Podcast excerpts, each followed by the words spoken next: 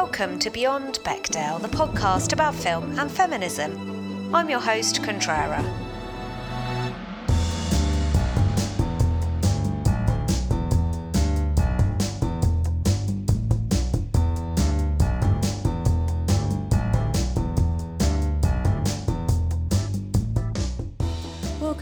Episode 70 of the podcast.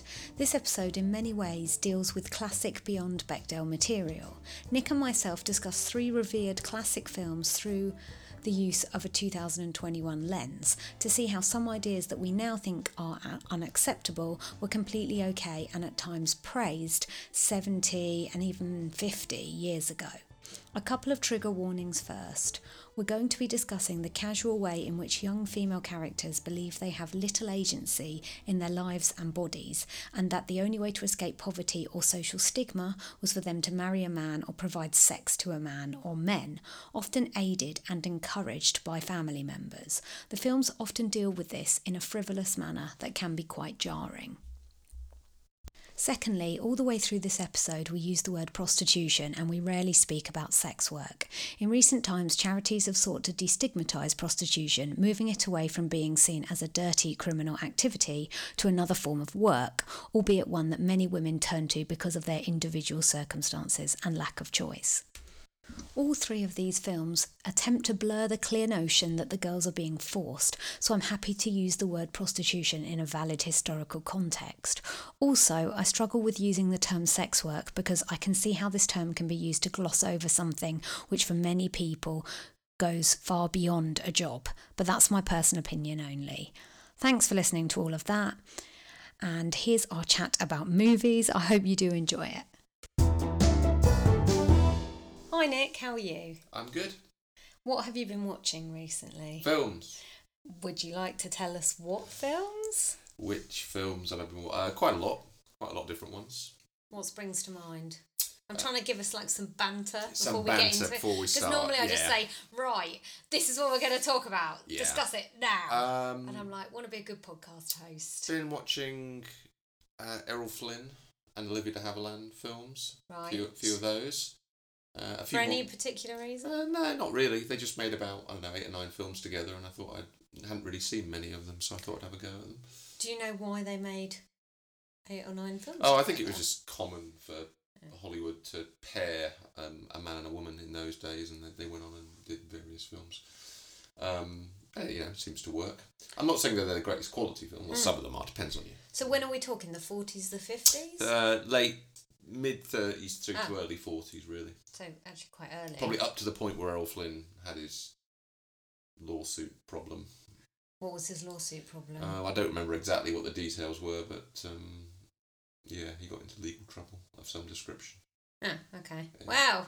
Well, I don't know what it we was. should do some don't know what the research. case. Don't know what the case was exactly. I just, I just, it, but it, but anyway, his his career, the law. his the career law was won. reputationally damaged, shall we Right. say, and uh, he never really recovered his career. was it because he was a peeping tom? Well, Wasn't he was definitely. Yeah. Yeah. I remember that about him. Um, Well, uh, but moving away from that, Yeah. although it might be relevant to this podcast, uh, do you have a, a favourite Ooh. pairing Oh, film of the pair oh, of them? good question. Uh, I quite like Dodge City, the western. Yeah. Is that where we get the get the hell out of Dodge from? I don't know if it was. That Ooh, must be where the phrase that's comes a good question. from. I, I don't know actually. Um, I'm here to ask I, I don't know. It's a really nice, beautiful Technicolor film though. Um, Okay. And it's one of the films which kind of relaunched the westerns into the 1940s, along with um, Destry Rides Again and Stagecoach. Yeah, okay. And how much of a role does Olivia de Havilland Not in bad. It's not bad. It's not the greatest. Relatively she, she, she's always a little bit kind of Errol Flynn's sidekick. It has Yeah. to be said. She's a bit. I suppose the Adventures of Robin Hood, where she gets to play Maid Marian, is a is a bit more like it.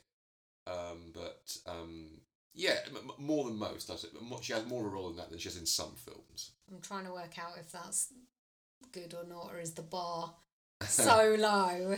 Yeah. It well, and then, and then we watched Santa Fe Trail a while back, which is another one of the and um, with its dodgy sort of racial messaging.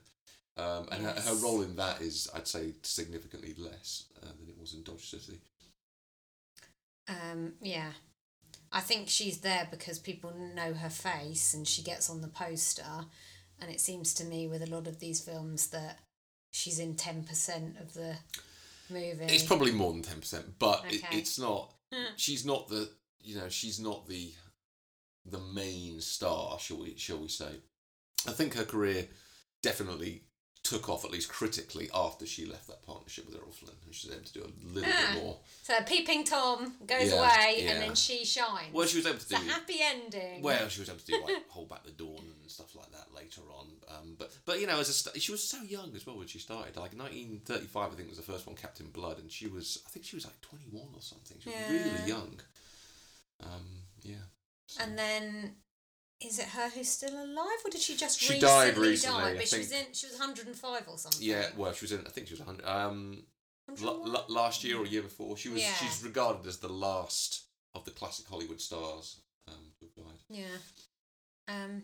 Oh, okay. Well, thank- there we are. thanks for that. That's sort of leads Little, into. little sort of you know yeah. tangential uh, point into Olivia de Havilland You and could- Errol Flynn. Ask me what I've been watching. I could. Should I? Go on then. what have you been watching? Loki. That's not. That doesn't count. That's that's not even a film. This is a podcast. Well, I do say it's a podcast about film and fe- feminism, but it's also about TV. Okay. It's got quite a few women in it, but they're not really the stars. It's a little bit of the old uh, Errol Flynn effect, because really it's about Tom Hiddleston and Owen Wilson so far. And is it good? But I, I love Loki. Yes, it's brilliant. I like all the Marvel TV shows Mm. though, and this is it is directed by all the episodes are directed by Kate Herron, so that's quite exciting. A woman, but written screenwriter's a man. Um, but yeah, that's good. I'm just trying to think, am I even watching anything else? I'm struggling. I was watching Mare of Easttown, which I absolutely loved. I'm quite keen on these week to week shows now. Oh no. Yeah. Well, as in, I don't want to binge watch something because I realise, well, the good thing about binge watching is you can watch it again. Uh, but these week to week, I get excited. I do lots of theorising. I was listening to another podcast, and one of the guys on the podcast said something which made me like gasp out loud while I was walking down the street listening to it. Where he said, "I don't know why people watch these shows to be detectives. That's not the point of TV shows." And I'm like, "Excuse me, that is the point of every single TV show I watch. Is that I like the mystery box shows." How can you tell someone what the point of a TV show is? So, well, I, I don't think he was saying, I, I- you know, I might be misquoting the way he was saying it, but he was basically insinuating that people care too much about trying to work out the mystery in shows. So in Mare of Easttown, obviously it was who was the murderer, and that was obviously a detective show. And then in Marvel shows, it's all because of the MCU, where now everything feeds into everything else, and you Yeah. know, there's a hidden character, and all started with WandaVision, I'm, I'm guessing. And by the way, we did a previous episode on WandaVision where I got, I'd say, about 50% of things right. It was halfway through. I made some guesses about what Nice. I thought was going to happen. Not all of them came true, but I still enjoyed the detective work. So, and people listen to that show, so someone must be interested. After we've had some nice banter. Good intro banter. Yeah, we can move into the serious issue of this podcast, which is sometimes I'll find when I'm watching films or TVs, there's a confluence of uh, attitude or subject matter, and I see a link between films. And that's what happened to me recently. And I know you've seen, you've also watched the film, some of them we watched together. Um, and I thought that this was something that I hadn't heard discussed, and I kind of wanted to get your take on whether you were as like flabbergasted as I was when I saw some of these films. So, uh, I basically I want to talk about two of the most famous films of actress Leslie Caron's career hmm which are Gigi and Fanny. Great names. It means we get to say the word Fanny a lot on this podcast, so you know that'll get people in. You can say it now if you want. Fanny. Yeah. Um, and also I want to compare that to uh, Jodie Foster's role within Taxi Driver because there aren't that many films about what I'm calling the happy prostitute myth. Someday, each and every one of them will either be married or unmarried. How adorable they are. Each time I see a little girl of five or six or seven, I can't resist a joyous urge to smile and say thank heaven. For the uninitiated, which was me and you fairly recently, let's talk about Gigi first because that's the first film here chronologically. Um, so Leslie Caron is a French actress. I get confused about her English and French heritage. I think she's French. Yeah. Leslie Caron is French American. She was born in Paris, so I would say French.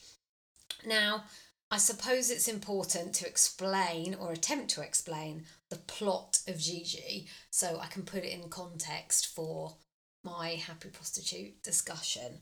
Forgive me uh, if I uh, fail to mention anything. This is my summary of the plot of Gigi. It is a musical. It is set in France in the Belle Epoque, which I believe is the start of the 20th century. Yeah, is that sounds right? about right. Yeah, so 1900, let's say. The film concerns an older playboy, played by Maurice Chevalier, more on him later, and a younger playboy, played by Louis Jourdan, and and their romantic dalliances. Uh, the younger playboy is called Gaston, so for Beauty and the Beast lovers, people can remember that. Gaston has got lots of money and he's very good looking and he's very impressive, but he's bored with his life. And he has a number of girlfriends who are basically courtesans. And he mostly likes spending his time with an older woman and her daughter, who is called Gigi, who's played by Leslie Caron. If I remember rightly, Caron in the role is about 28, I think, in real life, but is playing a girl who's what, 40, 15, Yeah, 14? she's mid She's- mid teens, isn't it? yeah, but I would say I didn't feel like she's like a 16 year old that we would call a 16 year old now. She's dressed in like sailor outfits and Well, yeah. uh, she starts with she's in these younger clothes. She's not like not supposed to be under 10, but I feel like she's young of mind, teenager. Okay. You, you're not agreeing? No, I, I think I think so. Um, I think she's um, sort of reaching that point in, in life where she is expected Thinking to. about boys. Yeah, or, or, or you know, they're, they're wanting to pair her off with somebody. Well, yes, let's go to that bit then. So, what's interesting about the plot of this film is her mother and her mother's sister decide that they're going to groom her to become a courtesan because I think the impression is is if you're not of the right class or you're not wealthy enough and you live in Paris in this uh, time in French history, the only way you can get on is to become a mistress of a wealthy man. That's certainly the insinuation. No one's like becoming a cleaner or a barmaid or anything. yeah, I think that condition had existed in aristocratic society, in not just Yeah. in France but all over Europe, really, for hundreds of years. Really. Yeah, but I don't really understand the type of person who is affected by this because there's a class issue where it seems to me that Gigi is like taken to all these lessons to become this um, well educated woman, but also so she can be put up in a nice apartment and sleeps with the guy who is her. I don't know. What would you call their relationship? It's not pimp because there's not anything else. Buddy. don't Sex know. buddy.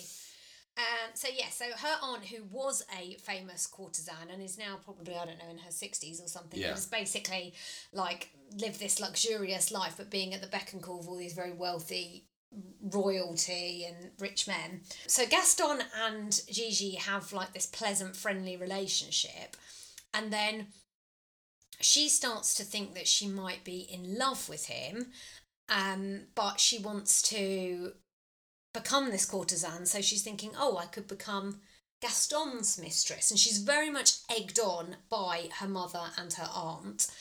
Um, and then Gaston starts to see her in a new light as she's growing as a woman. And then he kind of gets these confusing feelings. And all of this is played to a soundtrack of songs, including Thank Heavens for Little Girls, which is what Mm. Maurice Chevalier is quite famous for and sings in the song. And it's like little girls get bigger every day. and I'm pretty sure when I was at school, when I was at primary school, I was involved in singing and dancing at this number at like nine. And I'm now thinking, wow, look at the irony there. Um, uh, uh, so she starts to become more sophisticated, and Gaston doesn't like that because he sort of wants to keep Gigi in this role of being this kind of childhood friend. It's very strange. It's like he likes her and he wants to spend time with her, but he kind of wants to dissociate her from sexual feelings. Does that sound right? she's not really part of, or she she at least doesn't quite fit in with the aristocratic culture, Yes. and uh, that's kind of what attracts him to her. Yeah. Um, so the more, and if she, in a way, if he if he ends up with her, there's there's, there's a chance that that chemistry, that thing, that very thing he likes, will evaporate. I think. Yeah, but that already sounds weird when you say it, so we'll get to that. Um, and then kind of, uh, I don't know if this is spoilers for the plot. We've kind of gone a little bit of the way through. I don't think you can really spoil it in the sense that when it's a musical, you kind of enjoy the spectacle. But basically, she becomes more sophisticated. He realizes that he's got confusing feelings for her because he think he might love her as well, but he loves her because she's different, like you said, to all the glamorous courtesans who, uh, you know, have deportment and act in a certain way.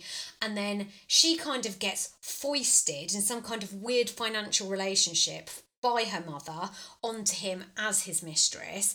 And then Gigi and Gaston both realise that they actually want to have a more traditional love and then they want to get married and live happily ever after. Yeah, all, all interspersed with some very memorable songs. Yeah, uh, and weirdness with uh, Chevalier's character as well because he once dated the aunt, and so they have a kind of that's I remember it well, which is also quite a famous song. I don't know if anyone's listening to this whether you feel the same way as I did when I was first watching this, which was like intrigued by how beautiful the film is and particularly by how gorgeous Leslie Caron is and disgusted by the way that this life is considered something to be cultivated when basically it's child prostitution forced child prostitution By modern standards, yes, but possibly not at the time.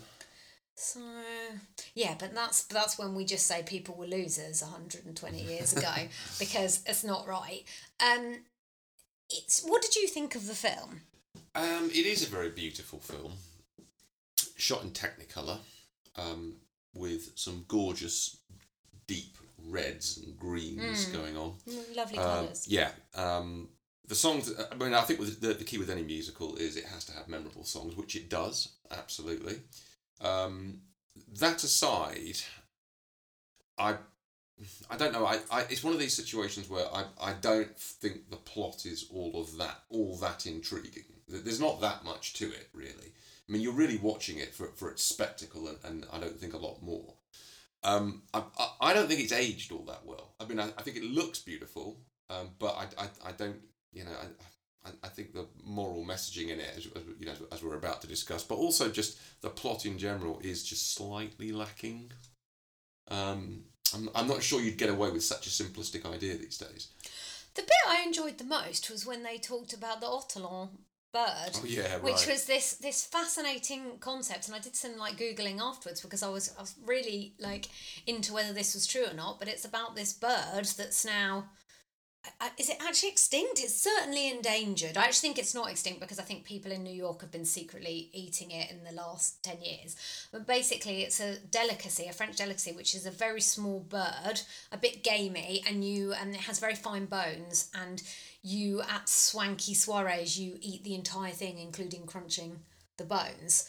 um, Sounds, and I. sounds lovely, doesn't it? Well, I, I've made it sound more disgusting than it actually is, um, or actually looked in the film. I was I was just riveted by this thing that I hadn't heard of. Like, what other foodstuffs are there that used to be things that people were into, and now we don't hear about because it they people were just killing these poor birds to eat. Well, deep fried dodo was a beauty.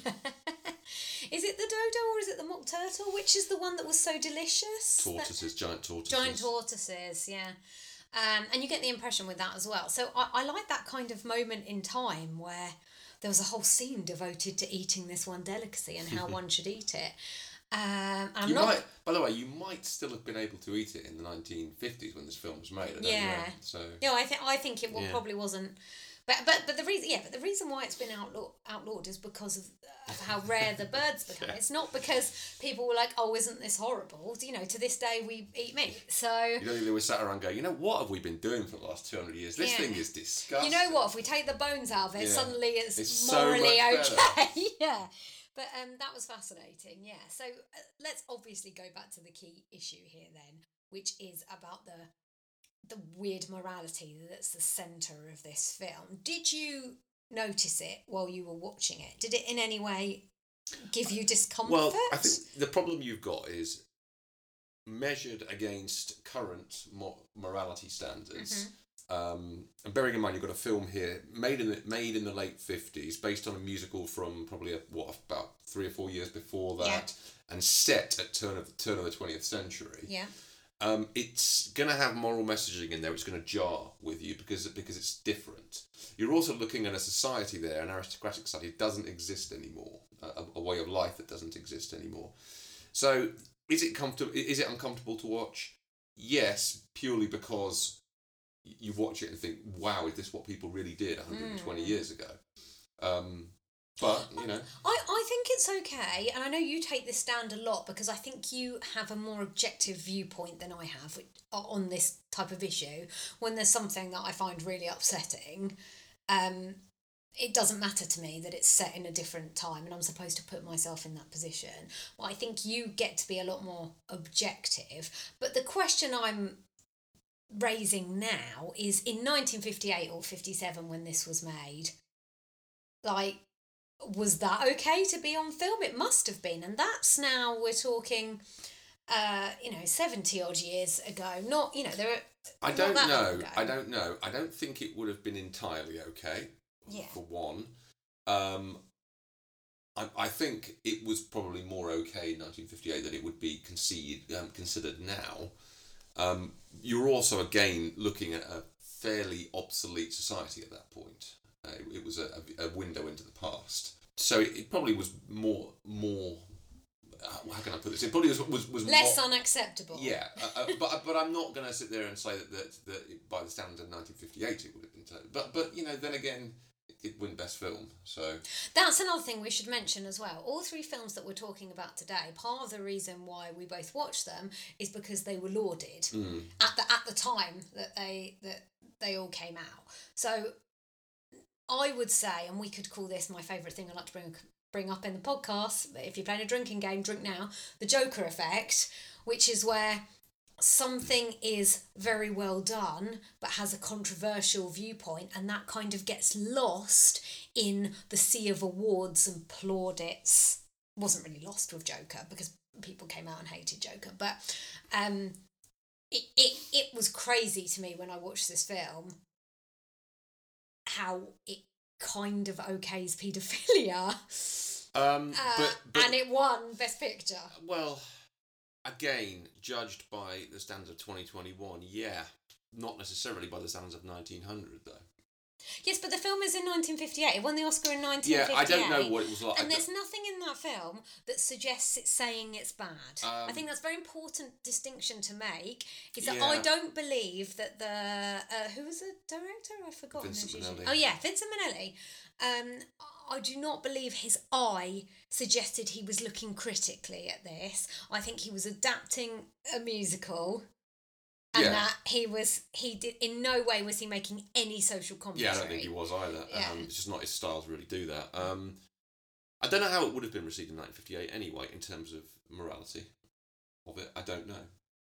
Um, different, different to now, probably. But I bloody hope so.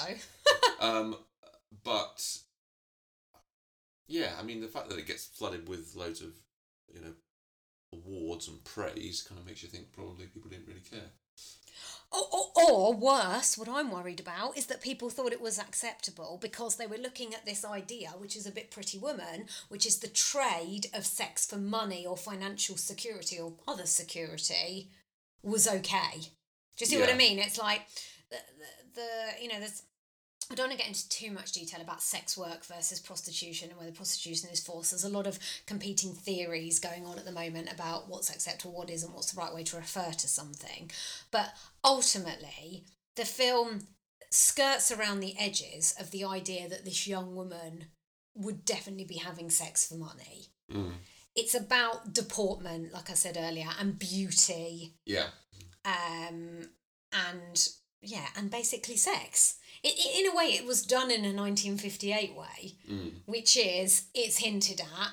She's not like she's actually like it's very strange. Um, Gigi doesn't wear any revealing outfits. She's got beautiful dresses on at the end, but there's no like tits out or anything Well, because she's well- very much portrayed as a schoolgirl. Well, yeah, you wouldn't have got away with that in 1958 anyway because of the, Oh, the uh, production code. code, and, e- and even so, that wouldn't have been necessarily the what you would have expected of a film set in 1900 or whatever it is anyway.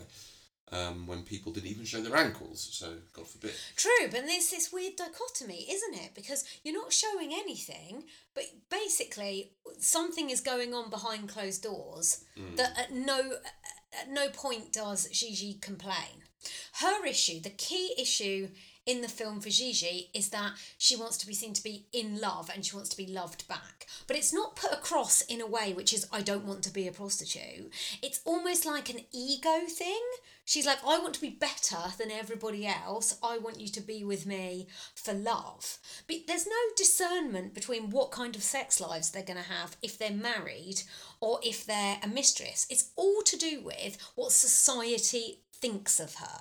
Yes, which It's a be, public opinion. Yeah, which is a classic thing that you will see repeated and shown time and time again in any film set pre nineteen sixty. Um, in any in any kind of society, it doesn't matter whether it's aristocracy or Yeah. you know uh, working class or kitchen sink films. The bottom line is what people think of you was a critical factor Yeah. in all of these films. But it's so crazy because being married, she's going to still be expected to put out. Uh, to me, it doesn't feel like there's much difference except what you call it.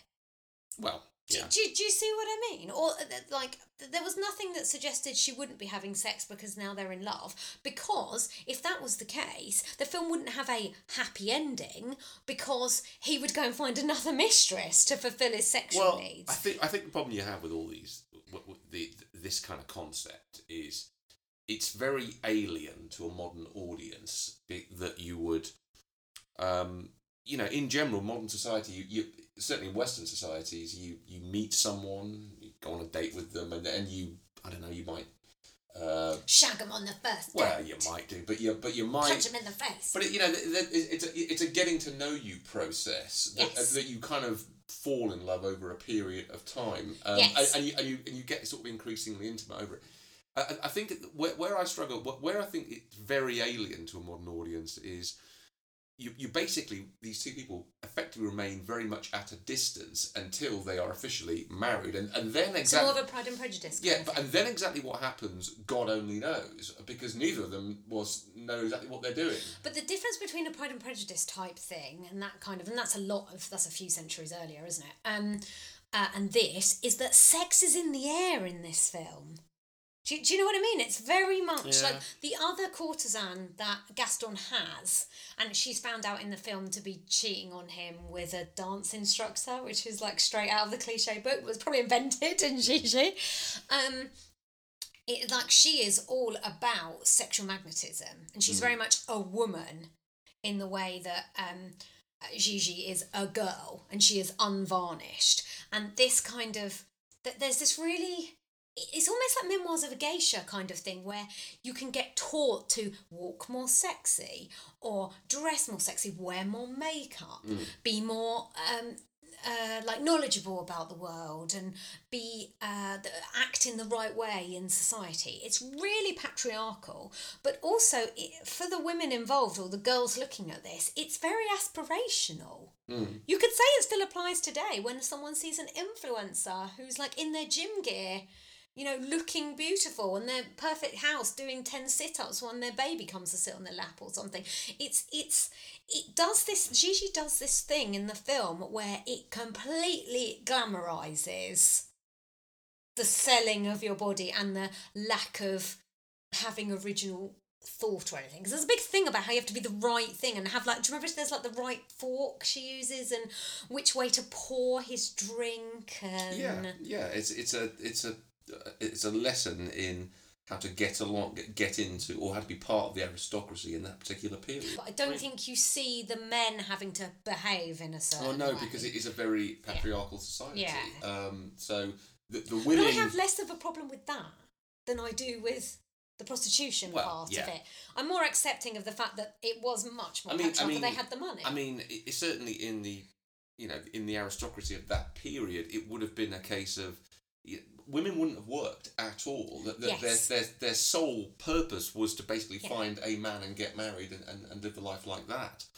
Um, which again is is an alien concept to, to most modern audiences. Do you think though, right? Maybe I'm wrong, but and uh, again, it's a class system thing. But that Gigi the film does nothing for suggesting that women could have jobs. I agree with you, but I wonder how realistic that is. If you compare it to other, like I don't know, to a, a, a film like My Fair Lady, and I don't know exactly when that's set, but I feel I feel like earlier or a similar time, sure, but in sure. London.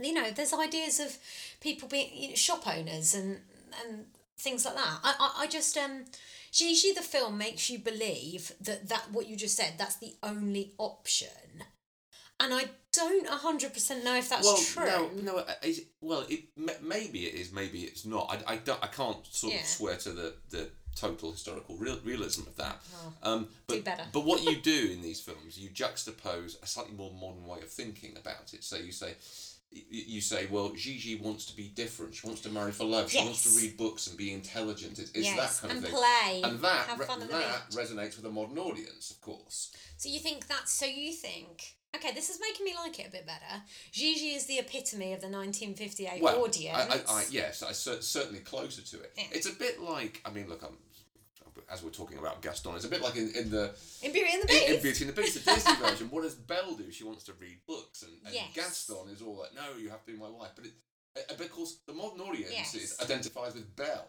not with Gaston. Yes, in both of those films, reading a book. Oh my God! How dare you educate dare yourself, you. woman? Yeah. Besides, they are married. But I don't think you would understand. Oh, yes, Aunt, I understand. We don't marry, is that it? Marriage is not forbidden to us. But instead of getting married at once, it sometimes happens we get married at last. Enough. We must finish lunch and get on with your lesson. Now, go on, go on, go on, go on.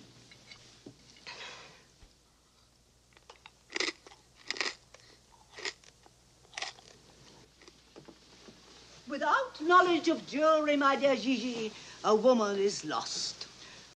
We were having too much fun then. Let's swing back to the paedophilia aspect. So, we know, and I'm guessing 1958 audiences knew, that Leslie Caron was so much older in real life than what she was playing. Would they have known that? I, I don't know. Yeah, maybe maybe they wanted to keep it in a Judy Garland kind of way. Keep keep her young. Yeah. Well, Yeah. maybe, but it's not. I mean, they didn't have Wikipedia in those days. I'm not quite sure how they'd have known. This is so not making me feel any better.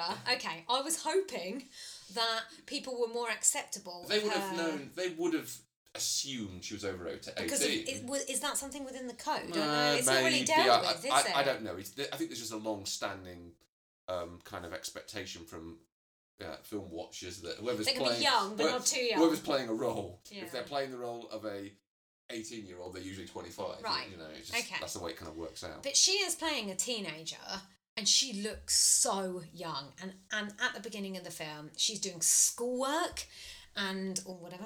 Um, and she goes and plays. She this idea that Gaston falls in love with this. Um, in my mind, I keep wanting to say wild, and it's not wild. It's just like everything is so structured and tamed as a courtesan Yeah. that in fact having any degree of free thinking makes her seem like oh wild and crazy. You know it's almost like she's not one of she's one of the cool girls.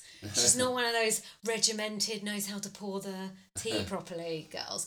But it, it is glamorizing an, a, a 30 year old man. I don't know he's been a playboy for a while or whatever. could a older than man yeah a man falling in love and wanting to spend time with and eventually developing sexual reasons towards a child. Yeah.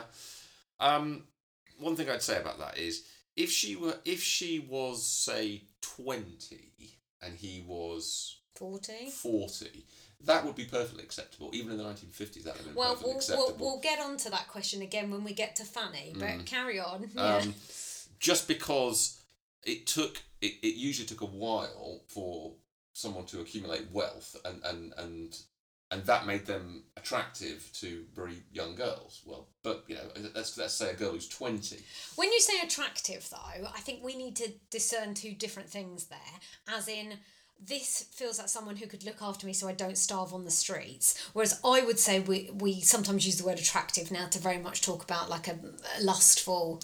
yeah well no one's saying Women are not getting, they're not, they are not allowed in this type of movie to find someone sexually attractive and financially Yeah. attractive because, like you just said, most of those people don't have the yeah um money or they don't want to tie themselves down. I'm sure well, they say yeah, that possibly, but but there's Yeah. also a, a degree of time required to sort of Yeah. make your fortune, as it were, and, and and then and only then do you sort of settle down and do whatever and get and end up marrying someone who's quite young because ultimately you've got wealth and probably a bit of power at that point, Mm. which is attractive in some sort of strange way. Well, and there's also this perennial idea that youth is best Mm. because you know it's good for breeding, Yeah. or society tells you that looking wrinkle free Yeah. is the thing that you're supposed to be going for. But again, that's like a status symbol again. The the, the counter Yeah, narrative well, it is, yeah. is that Gaston has found someone who's not like all the perfect women that he's seeing. The thing that just upsets me is the fact that she's portrayed as so Yeah. young. Well, when yeah. why couldn't she have been? I suppose. I suppose because I was going to say why couldn't she have been like twenty, like you said, or something a more acceptable age? But it would be because, according to the rules of this film, she'd be nowhere. She'd be destitute on the street because by then she should have. By twenty, she should have been being a courtesan or married or, or, well, something. There weren't. There whatever. weren't. To be Or honest she's with shunned. you, if if, I, if you didn't get married, um, there weren't. It's not like there were too many career opportunities for you.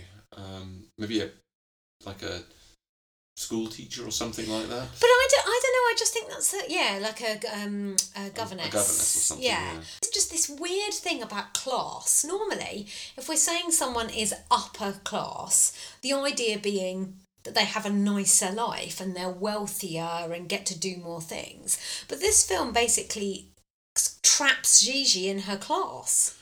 Yeah, she becoming a courtesan. Yes, okay. Is the alternative? Oh, she'd just be a prostitute who rents a room in an inn or something. These are the only options. Poor Gigi.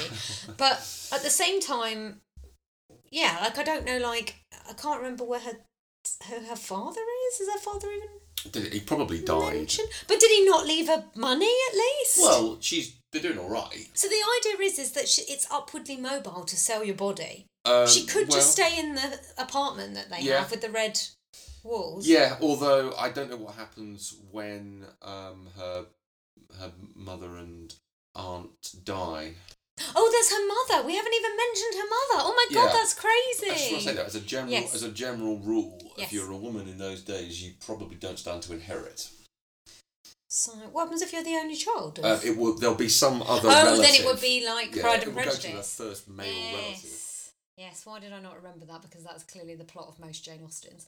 Uh, yeah, sorry, I got very excited then remembering the opera singer mother. So another weird part about this film is that that's her. It's her grandmother and her grandmother's sister. Sorry, not her mother. So it's her great aunt who's the courtesan, and her mother does not feature in this film and is never seen except for we can hear off screen her practicing her opera singing. So that's another career. Yeah. But that was a career where obviously you were not allowed to have a child, and obviously, um, uh, it's a career where you work, you know, funny hours and things like this. Not like Yeah, childcare's yeah. like uh, helpful, but that obviously her mother was doing that. But it's it was so weird how her mother is like referred to, but plays no part in this story, except for I think she says it's okay for to whore out a daughter. Yeah. Well. But that's like a really Apparently. odd thing. And I feel like that's something that in the musical production might have been quite an amusing joke that a character would just wander on stage, wander off again, do some singing. I could see that as being like a theatrical thing. But if you think about it, it's awful. Well, I don't. Maybe, but I, I don't know. It's just not. I don't think the tone of the film is designed to sort of make you feel that way. Um, it's really just I a, sort of- completely a joyous celebration, isn't it? Of Yeah. something. But that's the issue I have with Gigi, is that it's taking these horrible concepts and putting fluff and beautiful scenery and good songs around them, and that's somehow justifying it. When the more you Okay. look at it, the more terrible the plot is of the film. I think it's a slightly. I think it's a bit. Honestly, I, I think it's a bit of a boring plot. Um, I, I, I think it's a film entirely supported by Technicolor and, and, and, and song more than anything else. I, I, I don't think there's a lot in it, really. You- Yeah, the you- central you- you conceit is can, not good. You, you can sort of sit there and moralise over it if you like. Um, Welcome but to this podcast. but the problem is you you you, you cannot know. Well, you, you, you can't really assess it by 2021 standard. It, it, it doesn't make any sense because it's a 60 year old film or 70 year old film. Yeah, but the, the the point of looking at uh, these films for this podcast Mm. is that I am applying 2021 Mm. morality to it. But who's to say that the 2021 morality is correct? well, when the podcast, when they're whatever they are, someone comes into your room and talks at you, I don't know, whatever future podcast will be.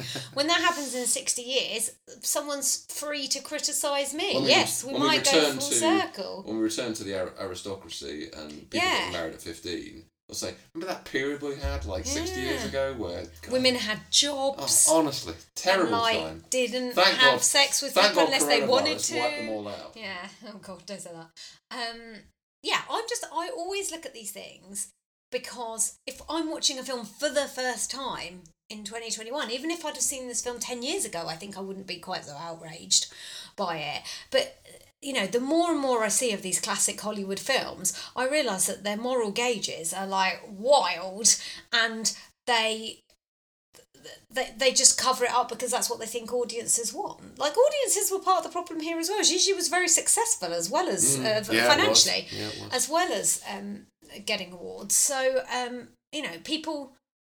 A lot of us do this. We go to the cinema, we watch something, we don't ascribe any deeper meaning to it. And who's to say that's wrong, except I'm saying that actually we don't want to be furthering those, these narratives. And to be honest, when I was coming up with the idea for, the, for this episode, I was trying to think about a modern film to compare it to. But to be honest, I can't I can't find any. So if any listeners uh, can think of anything, like Pretty Woman was the closest thing, but that's a person who is a prostitute and in that film even though they glamorize it Yeah. especially because she is a kind of Gigi type because Richard Gere's character is so wealthy and treats her very well and also handsome. But definitely in parts of that movie, it's making it very clear that she's a prostitute. Yes, yes. Yeah, and so that so that's the time. Yeah. And I think Pretty Woman has also, you know, come under criticism now. Uh, because the idea of it being a fairy tale and what she wants to do is get together with Richard Gere and live happily ever after. In fact, the more I think about it, the more I think this is a Gigi update. But um, I feel like Yeah, it would have been more By- realistic if she'd been stabbed by her pimp or something. Do you think? The pressure of her name. Okay, judging it on today's morality, horrific plot in Gigi. Judging it on uh, late 50s morality, still not great. Judging it on what was actually happening at the time it was set, okay, a bit more normal, but still weird. Would you agree? I don't know exactly what the standards were. Yeah. Um, I think it would have been relatively acceptable at the time. I think so too, but that's 120 years ago. Um, would you recommend this film? I wasn't in love with it, I have to say. Um, it's a movie I've wanted to see for a while. I find Vincent Minnelli's films a bit meh, you know. Okay. Um, just that, that he sort of churns them a little bit. So they shouldn't have won Best Picture. Um, well, I, I Musicals sometimes do, particularly yeah, in those musicals days. sometimes do. Yeah. Um, I, I and I and I love a musical. Don't get me wrong, but I, I, I, I think there are better ones. I, I, I don't think it's. If I was going to pick my top ten musicals tomorrow, I don't think this would be in No, it. but Gigi, yeah, well, I can tell you right now, neither would I. So that's Gigi. Um, a, a good film for critical analysis, not an enjoyable ride at the fair. Although some nice songs. Nice songs and it looked lovely. I'm not in love with them. I just. I like him. You like him. Yeah. You definitely like him. Willie's not a bum. He's a rich, classy guy. Who's gonna break my heart, right? I don't know. Come on. You don't know that. Hey, he asked you, right? Maybe you guys could, like, um, you know, get a house together and, like, buy some diamonds and a horse. I don't know. Anyway, it could work. It happens. When does it happen, Kit? When does it really happen? Who does it really work out for? Did it work out for Skinny Marie or Rachel? Those no. were very specific cases of crackheads. I just want to know who it works out for. You give me one example of somebody that we know that it happened Name for. someone? Yeah, you want me to person that it name someone? You want me to, like, give you a name or Yeah, something? I'd like a name. Oh. God, the pressure of a name. Now, if you thought Gigi was a bit Are we of a mess, talk about let's talk about Fanny. Fanny! Yeah. So, uh, wow. Oh God, where do we even begin? Could you maybe summarize the Oh, plot of um, Fanny? very, very briefly, Yeah. if you like. Um, it's set in Marseille in no, was Gosh, that I don't know. twenties, thirties, so, sometime around there, I think. I don't know. It's um, not Belle Epoque, but it's earlier than when it was made, which I think was 1961. So Yeah, around let's then, say yeah. the 30s. I don't think that matters. A while ago. Um, and the relationship between it starts off with, with a relationship between um, a young girl named Fanny and I forget the guy's name, the the young guy Marius. Marius, yeah, who is they say both those names lot. is who is the son of the owner of a of a local sort of tavern or, or bar or something like that, and they have this. Um, they they kind of grew up together, and they've always been sort of promised to each other, or, or they they believe they are. But They're the only two kids but, around. Ma- but Marius is restless, and he wants to see the world, and he doesn't want to be stuck in boring old beautiful south of France, Marseille. Yeah. Jesus, there's a guy who's never been up north in England. I can tell you that. Um, Or maybe even like up north in France. I'd rather be in Marseille than Normandy. Um, so he, you know, that that's he's kind of always thinking I want to go off and do Yes. something else and so. on. Meanwhile, there is um, another chap played by uh, Maurice, Maurice Chevalier, Chevalier. Ding, again. ding, ding. Again. By the way, I should say that. Fanny is played by Leslie Campbell. Yeah, I should say Fanny. And um, the owner of the shop, the the the, the um, father of Marius. is um, Charles Boyer. Um, I don't know who Marius. You carry on while I look up who Yeah, the actor um, is who played Marius. Uh, so yeah, so Maurice Chevalier plays um, the the uh, the owner of a sort of another shop somewhere that's that they're kind of rivals that um, Maurice Chevalier and Charles Boyer to a certain extent. They I have think this. I think he makes clothes though, doesn't he? Yeah, I don't think he but makes. he's doing all right. He's doing all right for He's himself. doing very He's well. doing- they he- likes to tell He likes to tell everybody he makes six hundred thousand francs, so that's what he's worth anyway, and he thinks he's actually worth more than that. Which we- we're trying to work out what that is in modern money, but we think it was quite a lot. Um. Anyway, so Marius, Marius, Marius. Marius. Yeah. Who is played by an actor called Horst Werner Buchholz. who doesn't sound yeah. that French. So He's German. Um, Yeah. Eventually, I, I can't. I, I, I uh, apologize because I can't remember what leads into this, but He's already worked out with this dodgy guy who wants to be who wants to be a sailor and is much Yeah. older than Marius, but basically lives his dreams. Yeah. He's I don't know, he's a fisherman or something, and basically he's got it so that Marius can uh, the, the, as, as a ship comes in that needs people to help them because they're going to Yeah. sail to the new world, and I think around the they world, if you're anyway. yeah, but um, I think there's a colonial aspect that I don't even hasn't even dealt with. Um, uh, and this guy puts Marius's name down, but he has to be there on this day Yeah. To get passage on this ship. So Yeah. that's that's like a side plot about an old sea dog Yeah. who's living him living his life through Yeah, Marius, is. which is weird. But anyway, but but Marius and, and Fanny they, they they kind of have this sort of so- sudden sort of romantic entanglement. I think they I think they it's because isn't it because like she's suddenly turned eighteen? yeah At least yeah she's eighteen. yeah um, um and although although he he clearly loves her Mm. um he also has this desire to go go elsewhere so he he she's the only girl he's probably ever seen. She's the only girl in town. She is by, amazing, by, by all accounts. and they have one night of passion. The night before, I believe, that his his ship is about to sail. yes. Thus leaving him with a dilemma the next morning of um, well, I should really do the right thing here and, and ask Fanny to marry me. Well, they also get forced into that by their Um, parents. Um, or yeah, or or should I go on the ship? And he does initially. Um, I think he initially proposes. To Yeah, but it's very Uh, forced. yeah, well, it, it's it all happens at 100 mile an hour. I think that the beginning of this film is happening too fast. Actually, Yeah. I've got a bit of a, an issue with how quickly it all happened. Yeah. Ultimately, Fanny says to him, "Look, you should go. You're never going to be happy unless you go." And Yeah. blah blah. So he does. Plot twist. Plot twist: Fanny is actually pregnant because they Because that they, definitely because they slept together the night before. They slept together wasn't- once, and she's Yeah. 18, and that means you definitely get pregnant. Get pregnant. You get, but he he'll be pretty fertile, so will she. So, but he's It got doesn't and, necessarily well, mean you're quite clearly pregnant. he needs to learn some stuff. Do go on. He really does. Yeah. Um, thus leaving Fanny in a bit of a problem because just like in in Gigi, what other people think is critically important. And it's also worse because I think unmarried mother Yeah. is kind of the Yeah. scum of the earth. it, it is it is it is so so Fanny's mum is, is at this point talking about potentially moving away and so on and so forth because of the, the disgrace of the family name.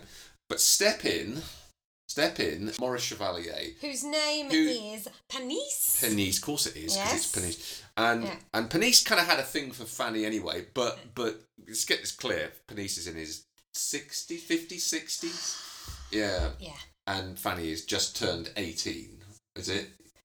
Yes, uh, So- well, or maybe she's nineteen. I don't know, but Um, uh, but at one point, Fanny's mother says to Panisse halfway through the film. sorry, I'm skipping a bit. Oh, do you want to be with a woman who's forty years younger? And, and I was like, more like fifty. Yeah. Well, he, he, He was in real looks old. life. She was yes. Now no, now thirty one, but, he was now, like seventies. But now, faced with.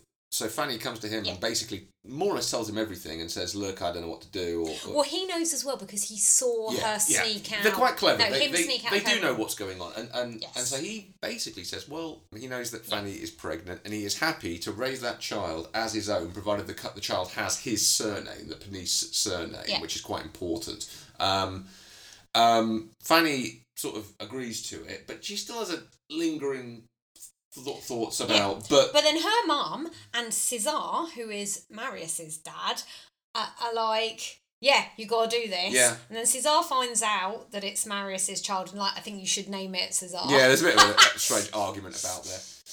And so, th- and so they get married, um, and it, and it's all good and fine. But the one person who doesn't know is Marius Yes. because he is sailing the seven seas. Yeah, and now he does. Now Marius at some point does pop back after they're married. Um, Yeah.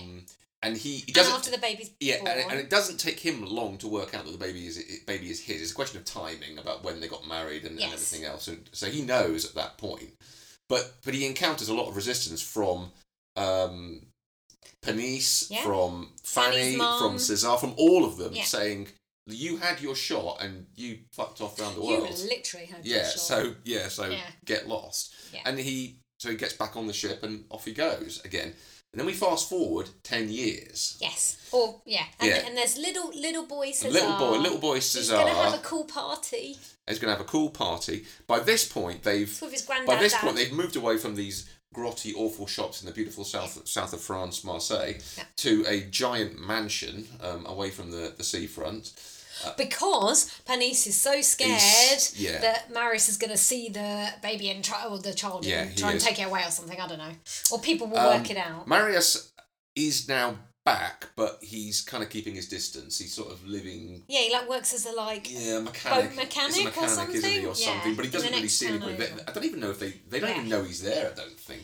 Little boy Cesar says, "Oh, you talk about this boy called Marius. He sounds amazing. I'd really like to meet him." Yeah. Uh, he likes the sea, and so do I. Yeah. And then he goes on a weird boat ride with that same weird sailor who was the guy, the old sea dog, um, uh, and who takes him to Marius. And he goes, and the little boy's like, "Hi, you seem lovely. We seem to get on. Why don't you come to my party?" It's like the most Well, it's all random. contrived. Well, of course, it's all it's all random. Um, as all this is happening, um, poor old um, Panisse is um, dying. Um, I think he is it a heart attack or something. Don't know. He's in bed for a while or Yeah. a stroke or something. Yeah. So at at his son in inverted commas party, his you know adopted son with his name Yeah. party, he he's he's kind of on his deathbed at that point. Um, and what's the guy's name?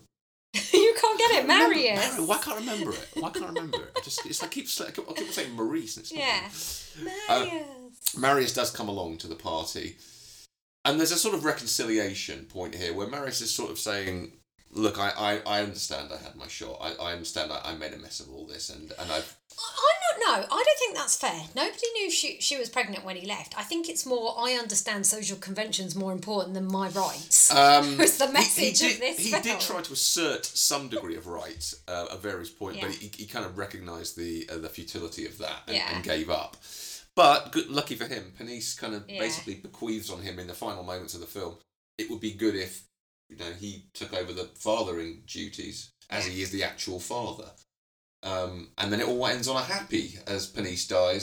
We've sort of missed the bit with Fanny. The ridiculous part of this film is that this film is called Fanny, and I don't really think it's about No, her I wondered very that. much. I wondered that. Yeah. I mean, she she kind of recognizes the the importance of reputation in all this, and Mm. she kind of. I, I mean, she, she's actually hard done by in some respect, and not in others. I mean, I mean, she gets screwed over by um, by Marius to a certain extent. She gets But, screwed, and then um, she gets screwed But over. but then I, I do think Panisse does her a sort of a bit of a favour in some respects. Um, so Yes, there's two issues here, which is like the ridiculousness of social convention. But you're right, within that social convention, um, and also it's alluded to in the film that she doesn't sleep yes, it is with Panisse, and he gets off I with his says it. women that works I in he his even shop. says it. Yeah, He he, said- does. he said it well, he doesn't say in so many. He says it, in, yeah, in uh, Wing Wink the, well, well, it's a kind of like Because someone asked him, what's, what's so funny about this film? So much of it is contrived. There's a literal conversation where like there's this group of mates, like Panisse's old mates, and one of them's like, "Did you do it?" It's like the weirdest like Did boys behind it? the bike shed conversation about, "Are you shagging me Uh, then?" yeah. In like um, but de bon français. I think we have made Fanny sound so much better than it actually is because the plot is like pure soap opera. You know, I think it's Star Spangled Lovers. He wants to see the world. She gets pregnant. Someone else takes her in, looks after the baby, but she's still pining for the father. Yeah, and then he I think- comes back, and then the child finds him. I It can is, see yeah, why a it is. studio No, is you're like, right, you're right. this is a winner. well. But Soap this opera is the film, word, definitely, this film yeah. is. I can't go on about how bad it is. Well, I don't think it's horrendous. no, I just I think, think it's. it's horrendous. I, I think what what I would say is first of all, again, Technicolor looks beautiful. South of France, Technicolor looks beautiful. sort of. Um, yeah. What I would also Marseille's say, nice. however, is it is based on a musical, but they've taken all the songs out. Um, so what you're left with, if you think any musical you've seen, just think what it would be like with no songs. Um, and that that's what it is. It's a musical, but with no songs. And I think not the best idea, not the best experiment you, you could have performed. And and as you say, it comes across like a soap opera more than Mm. anything else. This has just reminded me of something I want to interject about um, Gigi, which I didn't mention in our conversation, which is uh, Gigi is based originally, it's a musical, but it's actually based on a fiction novel by Colette, famous French female writer, which is a whole different strange angle in terms Yeah. of, but goes to your point of maybe that is what was happening at the Mm. time. Uh, whereas this, the uh, musical and the um, script for the non-musical of the film Fanny, are written by men, Mm. um, and I think you can kind of tell that. Well, isn't somebody going to say something? Your poor mother will allow you to sell fish in the, That? I said no fish today, it's my birthday. Oh, of course. Heartfelt congratulations. Thank you, César. Here, inhale. it's not sardine. It's perfume. Oh, is it very expensive? Of course not, but it is perfume. Mama gave it to me. She said, uh, Today, daughter, you are a woman. I'm still not married. A woman. You also said you didn't like some of the directorial directorial choices. Yeah, uh, who was? Josh Josh Logan, wasn't it? I think. Um, who's who's quite a noted director. He did. He, he's more of a theatre director than a than a film Mm-hmm. director, but he did do quite a lot. But he did do a lot of adaptations of some of his own works that, that were relatively successful. He's got a, a Salvador Dali tash. If that helps Um, anyone picture him. I I think some of the editing. I, I, he had this funny habit of there's lots of close-ups of Fanny, and they look like, eh, yeah. Oh, that, was, that, was that a different film I'm thinking of? Oh, I'm sorry that this has descended into the gutter, I know. but that I was know, a winner. I know. Um, but she she's kind of been like airbrushed or something. You know, like you get like those pictures of like where like like an '80s pop video where everyone's slightly looking a bit sort of Well, fluffy around the Let, edges. let's face it, Um, she was getting on a bit at 31. well, well, still 31. I That's mean, my sarcasm. uh, yeah. Um, but and and I think what he did is it's almost like he. Um, I, I don't know if you've ever seen like Plan Nine from Outer Space, Oh. where he had where Ed Wood basically had some photos of Bela Lug- uh, of some pictures, some reaction shots of Bela Lugosi. I'm just going to sh- put them in. And, and these were going in the film, whether they fit the plot or not. and and it's like that with Fanny. I, th- I think he did these shots first, and he just juxtaposes them, and, and it's awkward. The intercutting yeah, of it is he's awkward. probably thinking this film's called Fanny, and she's not really very important. She's Mm. just the woman who gets pregnant. It's not really about her at Um, all. She has she has less agency than Gigi does. Yeah. And it's a sadder story, although it's a more realistic story. It doesn't it doesn't glamorize her life, but as you kind of alluded to earlier, it, it, Fanny's supposed to be grateful Mm. that this old man wants to marry her. You know, and I think as well, I'm being a bit ageist here. Who's to say that a May to December romance uh, is a bad thing? Plenty of people have had them over the years. And going back to your point you made with Gigi, you know, the, the youth and beauty, and, and obviously, particularly with Panisse, oh, she's childbearing, she's literally pregnant with a he- child when although we he- get married. although he's been a bit overconfident that he's going to be able to sort of pull that off. I think, But, And then um, he's, it, they're quite obsessed with like the uh, uh, time, and so they're like, "Oh, it's it's so good to be Panisse and have a child that's born in seven months," as if like y- your child being born early, premature babies is like a good thing. Well, also they tried to sort of like flow that as, as if like, wow, what what a guy to have a, a- you know, he must have strong sperm to get a seven month baby. And I At thought 60. that is that is some weak fucking shit. Yeah. That it really is. It's not that you know. Yeah. Um, So, um, and then there's this whole weird scene where the first person to see Fanny after the baby is born is the brother of Panisse, who just goes in and says to her, We've never had a boy child in this family. Yeah. Thank you so much. And, and I was just like, Why is he the first person that gets to go after the doctor? What a weird. It's, well, I, I it's tell you just one thing I thought as well. weird. One bit that we both commented on at the time was Yeah. um, when when Panisse basically says, "Oh, I, I've always wanted a son. Like I've got this sign made. It's going to be Panisse and son. We're going to have a son, son. Oh, it's going to be a son." I just thought, Yeah. you better have a It's son now. girl, it's gonna you be better have a son now, Fanny, because if it's a girl, you're screwed. Yeah, I think to be honest, that distills exactly what the film's about. It it it removes reality Mm. and just puts in this is what we want to make a good story. Yeah. Even though, yeah, logically speaking, there's no way to determine, particularly in those Yeah. days, uh, that they were definitely going to have a boy. But you just knew watching the film, you just know it's going to be a boy, even though he's so They- they- confident. I know. I, I it was a plot point they didn't really sort of move Need on. It- well, yeah, yeah. they, they went on about it, and then Yeah. I just thought, well, okay, Yeah. it could have been. Yeah, if they hadn't done that, it, would, it wouldn't have hurt the film. This anyway. film is very much a dick swinging film. It's like Panisse and Cesar come to blows, and they're like, my shot's better than your shot, my, my child's better than yours. Um, Cesar and Fanny's mum have a fight about their children. There's this group of guys, there's a whole weird recurring motif of this uh, bowler hat that or hat that's no so uh, whatever it is kind of top hat that's put over a stone and that, that, that you can tell the difference between um, a French person and a I don't know a British person or a non-French person by whether they just pick the hat up or whether they kick it. And the French it's like a, it's a joke at the French by the French which is just strange where if they kick it then they'll hurt their feet feet and then jump jump around. It's just very strange I don't know what it's got to do with the plot Well, that's just sort of window dressing. I, I don't mind that as a sort of bit of extra for just to keep Well, you it's interested. slapstick, slapstick Um, humour. Uh, it's just I'm not some- I'm not wholly confident about the acting in it as well. I think Maurice Chevalier and Charles Boyer are fine, and I think about and I think, Les- and I think Leslie Yeah, Caron's she's fine. amazing. But I think some of the others are a bit iffy at times. Yeah, her mum's a bit shouty, Um, and Marius is well out of his depth. Yeah. He's kind of like a um, not quite as good um, It's like Cl- it's like- Montgomery Clift. Well, I, I was going to say Cliff Richard. Actually. Oh. like slap slap some Technicolor on Cliff Richard. Montgomery Cliff Richard. Montgomery Cliff Richard.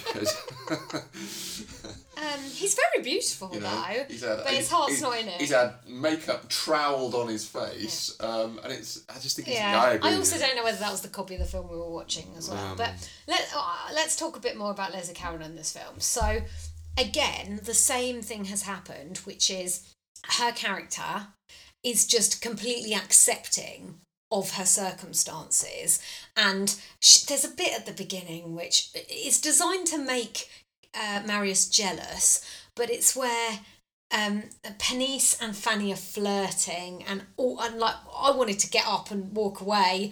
And this is in the first half an hour of the film. I'm like, okay, so this is the type of film it's going to be. She is portrayed. Fanny is portrayed as completely okay with flirting with an older man, and like he like her necklace is down her top, and so he's looking down her top. It is ridiculous I in, in think- today's See, I today's thought, age. when I first saw that scene, yeah. and I think maybe this is what you're supposed to think. I thought she was just playing games with him for a laugh. Um, you know, like um, yeah, I'm I'm I'm I'm a hot twenty year old or whatever, and you're an old man, and I'm going to sort of lead you along. But realistically, you know, you got no chance. But you know, the way the plot played out, I thought he obviously thought he did have a chance, and as it happens, he did have a chance. Yeah. So So I think that you were doing the thing that we were talking about with Gigi, which is you were applying a 2021 Yeah, I- mentality, maybe I was, yeah, yeah. which is that she had more agency. Yeah. Whereas I saw it differently and I'm like, no, she's portraying this as if she's genuinely into Mm. it. Um, yeah, so I kind of read that a bit earlier than you.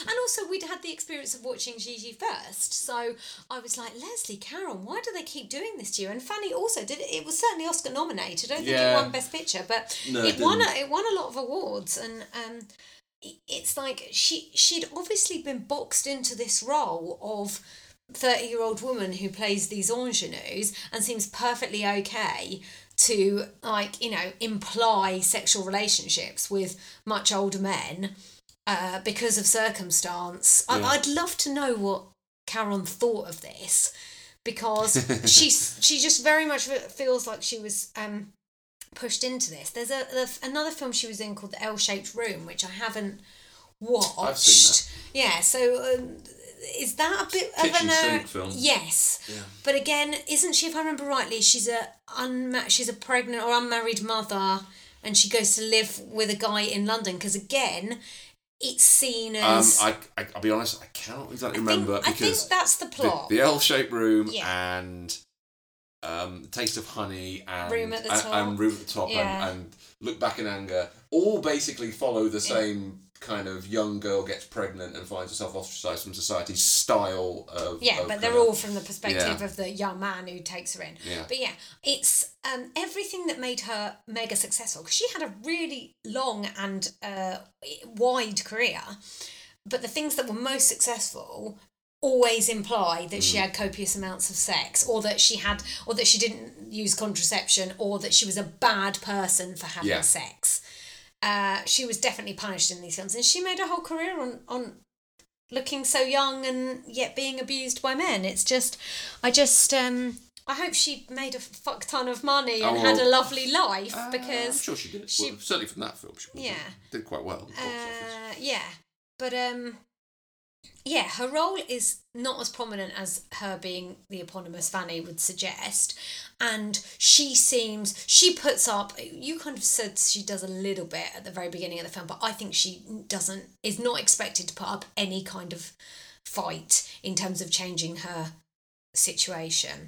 Her options were marry marius marry someone else Or- be her mum's a fish seller and then her mum's quite happy because her mum's made out to be a terrible mercenary also in the, see we've talked about I, I focused on leslie caron because that's where i was going with the podcast but mother figures in these two films are portrayed in an abhorrent way Yeah.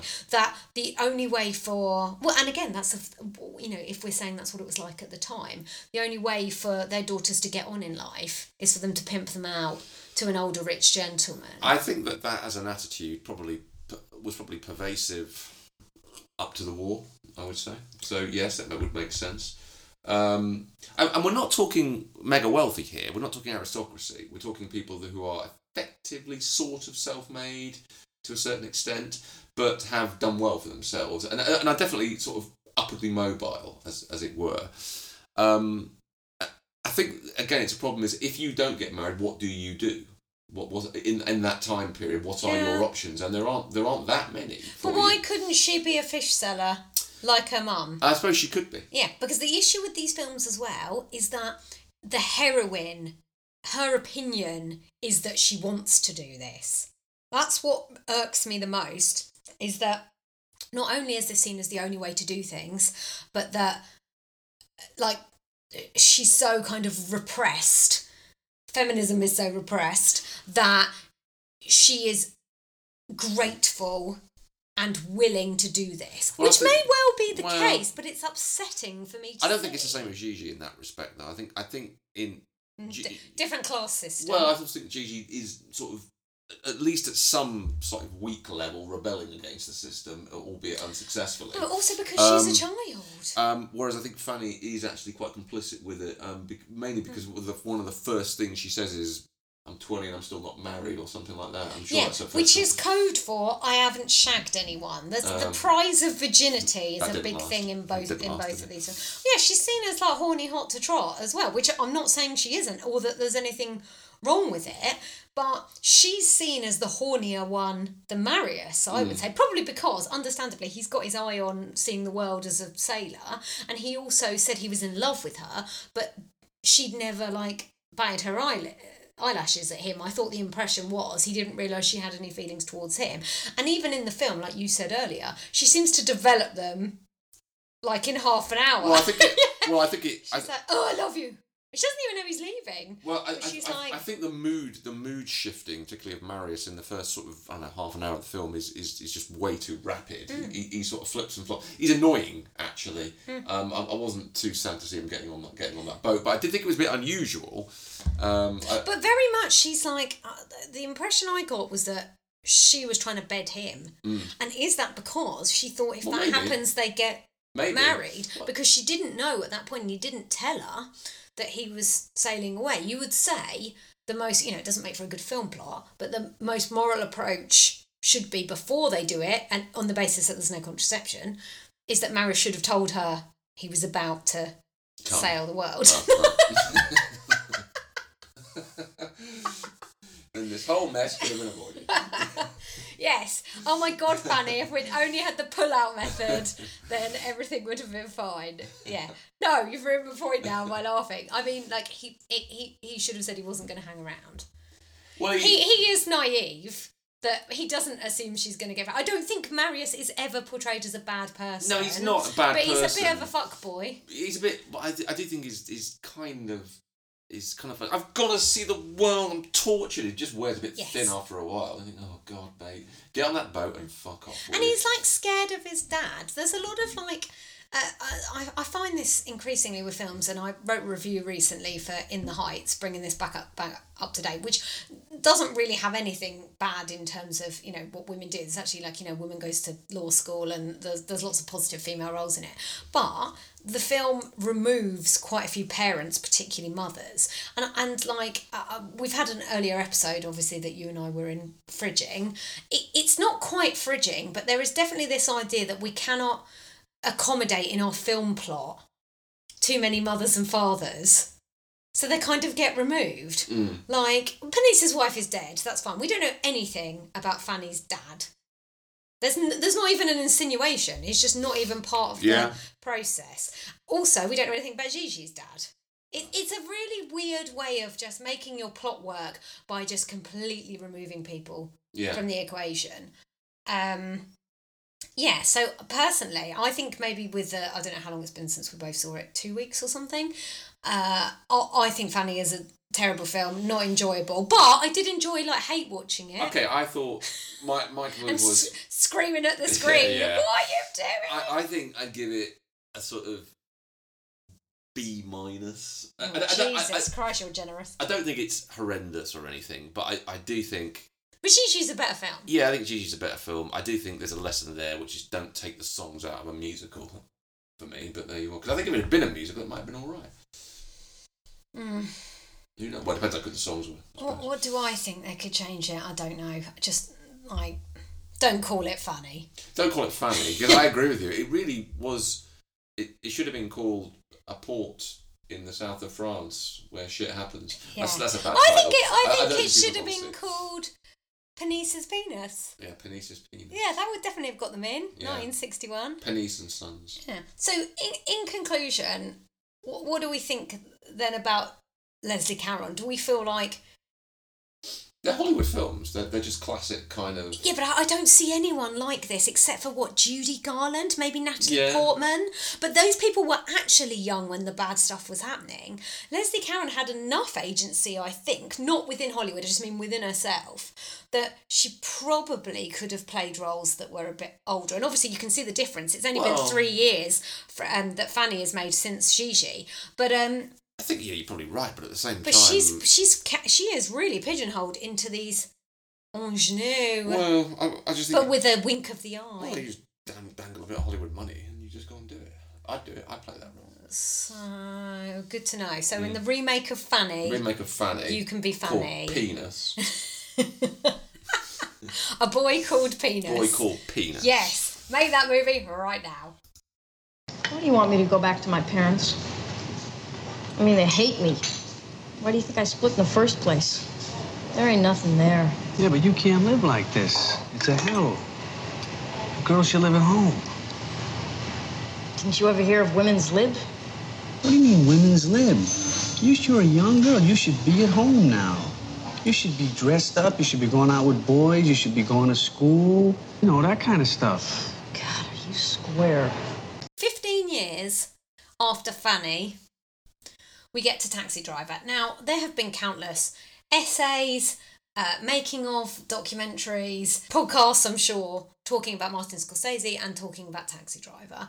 And um, I'm not going to go too much in to the plot because I think most people know. I thought I knew it. I think it's important for me to say I only watched this film last week because I'd always been put off by it and I didn't think I was going to enjoy it. But I finally watched Taxi Driver and I have to say my opinion of it, you know, hottest take in the world, Martin Scorsese. Quite good at making movies. He's all right, that guy. I, I, see, I predict a good future for that guy. Obviously, to keep in line with the theme of this episode, I, I mostly want to talk about Jodie Foster's character. Not Cybill Shepherd. So, oh, we can talk about Cybill Shepherd as well, actually. But in a way, her part in Taxi Driver was a pleasant surprise Mm. to me. In a way that Jodie Foster's was almost exactly how I thought it was going to be. Yeah. Because I even remarked when watching the film, oh my god, Cybill Shepherd's in this. Because for me, a person who hadn't seen it but had consumed enough marketing and kind of, you know, immersed within the film culture, thought it was a film where the only women in it were prostitutes. What, what are your thoughts on Taxi Driver generally? It's a great film. Why, why do you think it's Oh, I, such a I, great I film? don't know. I, I just think it's it's it's a it's uh, In five words or less. No, that's a joke. um. I couldn't do it anyway. No, I I, I, I just think You could say Robert I don't De think there's Niro. ever been a film that where it's just pre- sort of a, a sort that's given as a sort of a more of a a real inside look at the hell on earth of New York in that Hmm. particular period through a very specific lens. Um, it, it is a place you just don't want to be, and, I- and, and I, I don't think there's ever been a film that's done it quite as effectively as that. And I don't know, you, you can see why it's much sort of talked about and lauded because well, Travis Bickle is such a phenomenally interesting character more than anything else. It's kind of weird because for me, in some ways, the film was better than I thought it was going to be, and in some ways, it didn't live up to my expectations. Because people do say it's one of the best films of all time. So when you have that and you go into it, you're going to be disappointed Yeah. because I don't know what this ephemeral best quality is, but that wasn't it. I found it to be a little bit more idiosyncratic than I thought it was going to be. I think of Scorsese, I don't think of Goodfellas, for example, Casino, that's him, isn't it? Uh, or Cape Fear as being like surreal or jazzy in any way. But Taxi Driver felt very 70s felt like he was probably on something particularly when the, he's in his cameo where i'm like did you take a load of coke before you filmed this scene marty because you are off it not that he wasn't good but that i was like it must be weird to direct yourself when you're being a He's, crazy he's person. in quite a lot of his films, though, isn't he? I mean, he, he Oh, usually he? cameos, I don't know. and he's you know This must be the longest cameo, though. Surely, um it's a big. in it's his quite a big film, scene. po- possibly. Yeah. I don't know. Huh. Um, he's in just films. He had a ran- great beard. yeah, he's in films just somewhat randomly here, here and there. Yes. He just appear in films. When did you see it? Oh, At film school. God, yeah. I no, Yeah. before then I was si- 16, 17 when I first saw it. Is that when it first came out? No, no, no. I know. Sorry, Not- 1971. Not that old. Sorry, I thought you were Panisse. I apologise. now, now, now you're an old man. I'm an old so, man. yeah. No, I would have seen it Sorry, in I'm very the confused. like I don't know, early nineties. Right, because you'd don't know, it was heard. just like there's a lot of films. You gotta see this film. No, I mean I, I don't know. I was into film back then, and I just watched endless numbers of films. And Taxi Driver was just one of those films that I mm. sort of read about, or it's a bit like Apocalypse Now, the same thing. I read about it and I wanted to see it. That was all. Yes, also a film that I didn't see until fairly re- recently and liked it a lot more than I thought. So, yes, I have a lot of judgment, and we can talk about kind of, you know, gendered childhoods, where I Mm. think for both of us that's pr- probably why we made some of the. I'm not saying, by the way, I'm not decisions. saying whether I fully appreciated it and understood it at the time. I've since watched it. I, I reckon I've seen it 20 times. Wow. Yeah, I must have seen it about five times at Don't university. make me watch it 19 more Um, times because I don't want um, to. It's just one of those films that you just is, you just watch. Well, film time. critical theory, I can Yeah. see that. Did I enjoy it? Yes, I, yes, I think I did because it was weird, but it wasn't as dark as I thought it was going to be. It had a really strange sense, what I consider to be strange, sense of humour, which really elevated it for me. Oh, everything I'm saying now, there must be people listening to this going, wow, look at this person who's discovered Taxi Driver. but I, I'm just trying to make a point about what I thought it was about, what how you know, with a lot of movies, and again, I can't believe I'm going to talk about Joker again. Joker's just going to follow me around for the rest of my life. But I really didn't want to see Joker, and then I'm glad I did because it was both better and worse than I thought as well. There are some parts in Taxi Driver that I thoroughly enjoyed, which, to be honest, could have even been in another movie. The bit with um, Cybill Shepherd and the guy from Broadcast News. Forget his name. That's terrible. No, well, It'll come to me.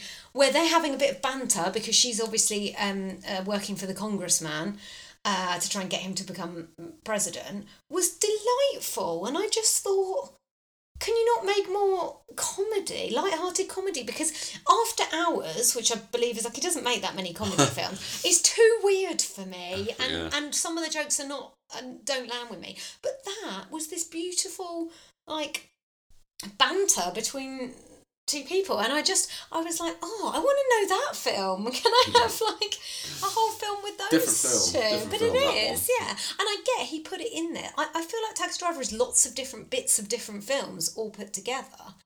Um but everything has this weird sense of humor which like like kind of knocked me sideways a bit, which meant when I'm looking at it and thinking about some of the ways it portrays certain things, I can't dislike it as much as I would a film that went too much into portraying of potential mental Yeah. illness or racism, which is something that you and I discussed. Whereas you you don't think that the film. Uh, I don't think the I don't think the film is racist. I one hundred percent believe that Travis Bickle is a racist, and you don't really see it even after seeing it twenty times. Maybe you've seen it too much, but that really stood out to me. That the way that Scorsese cut it, so that every time he was having one of his scum off the streets moment. it was cut to Mhm. a black person mostly.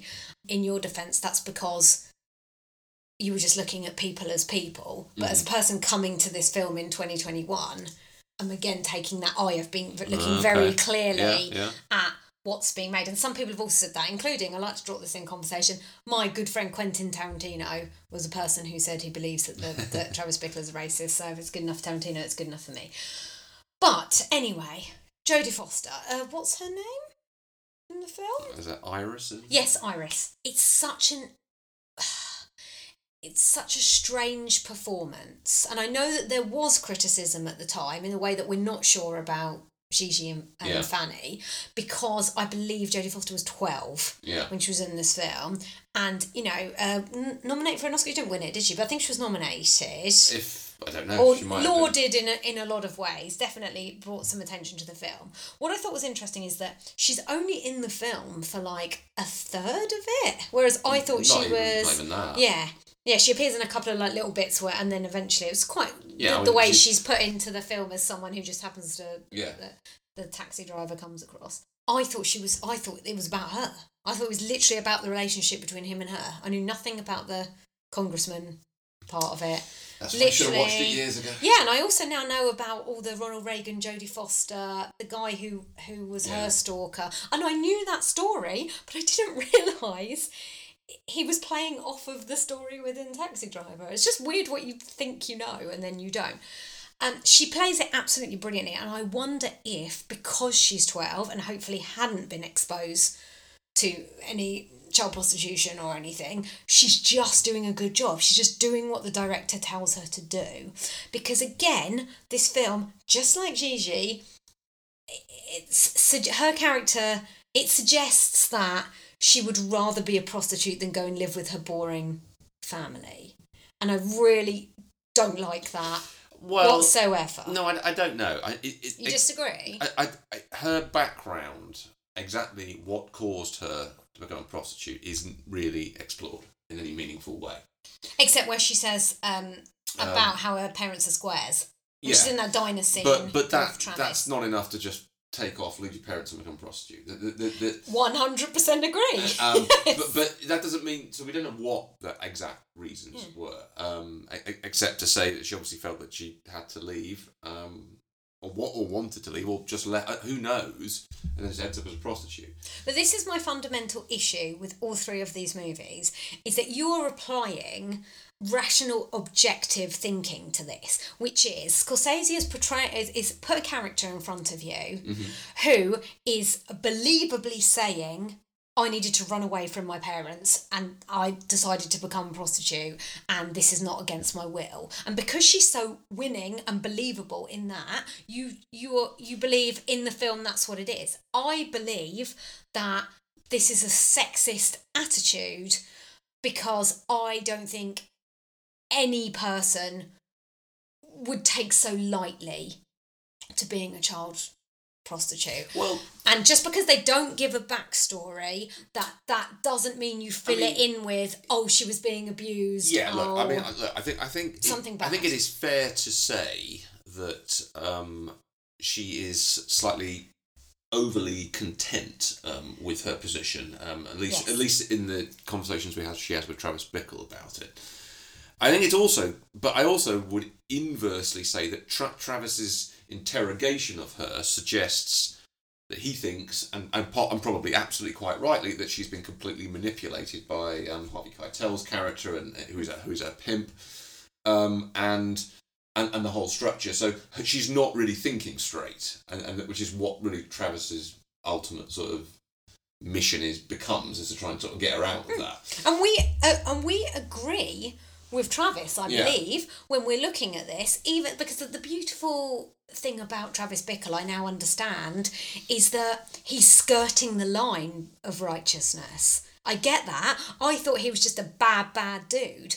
No, he's not. He's actually like, he's, in my opinion, thinking in the right way. It's just something gets messed up within him. I think you, you are absolutely in that film invited to morally align with him Mm. in terms of the way that New York is portrayed, in terms of the way everyone else is portrayed, in terms of him trying to rescue Jodie Foster, Mm. even in terms of the politician that she which he tries to kill, who that's some guy. I mean, we don't really know anything about him, but Travis obviously feels that there is a danger there. Even that, you're invited to think that he might be doing some good somehow or other. Mm-hmm. But it's but it's it's completely it, it's twisted.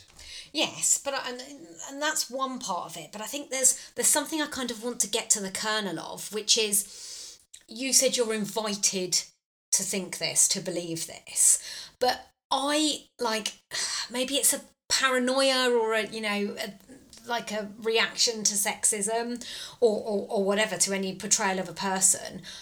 I know that's what Scorsese is trying to say, but I can still objectively say, but this film is through Travis's eyes. Oh, yeah, absolutely. So you are have this Oh, yeah. horribly unreliable narrator. Oh yeah, yeah. I, I think that's key. I absolutely agree with you. I think you, you are invited to identify with someone who you know Yes. is is their vision on reality is Yeah. twisted and obscured. Yeah, and but it's but it's so clever the way that the, the line is trodden because yes, in, in what Taxi Driver does, which um, uh, Fanny and Gigi don't do, is have a male character who's telling the female character you shouldn't be leading this life. Hmm. But my issue is with the fact that she has no agency or she's portrayed in this to me ridiculous point of view that she's arguing against it like she's making the case for child prostitution Well, she to is. She is. a person who is seen to Yeah. have personality disorders who's actually in my yeah, opinion in I, the I right the, the way I It's read that, deeply uncomfortable. the way I and, and was supposed to be, and, and, and was controversial for this reason. okay. Um, but I, I tend to think the way I see this is she does she does give um, she does play that a little bit too easily um, in terms of, of, of, of the role that you know the position she finds herself in. She's a little bit too content with it. Yeah. But I also think that there is, and it, more than just an insinuation, that the reason for that is because she's being manipulated by forces around her. but so much so that she doesn't even Yeah, realize it yeah. what like this is a really like difficult thing for me when it comes to any kind of media criticism right do you put the thing on camera so that people can talk about it? Or by putting the thing on camera in a particular way are you glamorizing it? And there is an argument that if you put anything on camera and you do it well enough you make a good movie you have advocated for that thing, even though Scorsese may well have been trying to say, look at this child prostitute who thinks it's okay. but he is not, to me, ever doing enough to suggest that it is not good. Maybe because Well- he has the luxury of thinking, oh, most people don't have to worry about this. Of course, they'd see that this is bad. When I think the average viewer of a film, particularly maybe a male viewer, is going to see, oh, she doesn't think that it's that bad.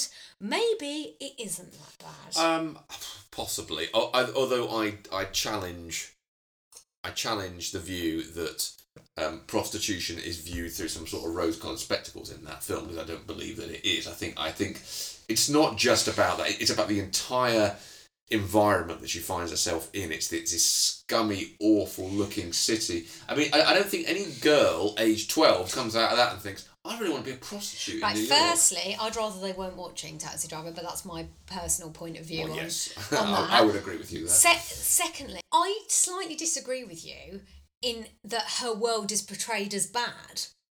Like Harvey Keitel is kind of amusing, and they have this weird, like it's like it's Lynchian romance scene where they're dancing, and like you're supposed to think Scorsese's obviously like thinking everyone's going to think like me.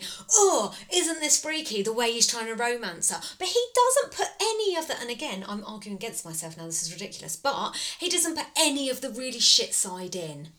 There is no point where you see her getting fucked by somebody, like in Requiem for a Dream. Well- I'm not saying I wanted to see all of that. I wanted more of an insinuation that she is deluded. Uh, possibly, yeah. Yeah. Okay, so possibly. I suppose there are scenes um, like the one where she wants to get in when she, when she when he first meets her and she wants to get in his taxi and, and exactly what it is is going on there you never find out except to say there's there's a drug issue and a, and a pimp kind of drags her away to God knows what. Yes, and I didn't even Um, realise that was Harvey Keitel. Sorry, just a um, quick side.